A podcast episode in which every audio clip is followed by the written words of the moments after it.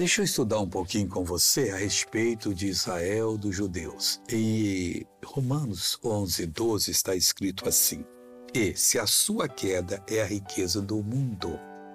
Que coisa séria, né? A queda dos judeus, que era o povo escolhido, passou a ser a riqueza do mundo. E que mais?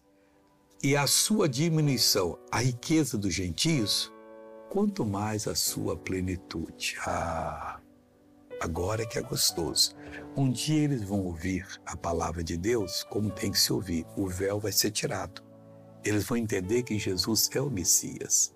E aí vão aceitar o Senhor Jesus, vão ser os grandes pregadores. Meu irmãozinho, vai ser a plenitude do mundo, que as pessoas vão ver o poder de Deus manifestado e sendo feita uma obra tão grande, não sei se nós estaremos vivos nessa época, mas vão se converter em quantidades enormes. Vai ser a riqueza, a plenitude de todos os perdidos.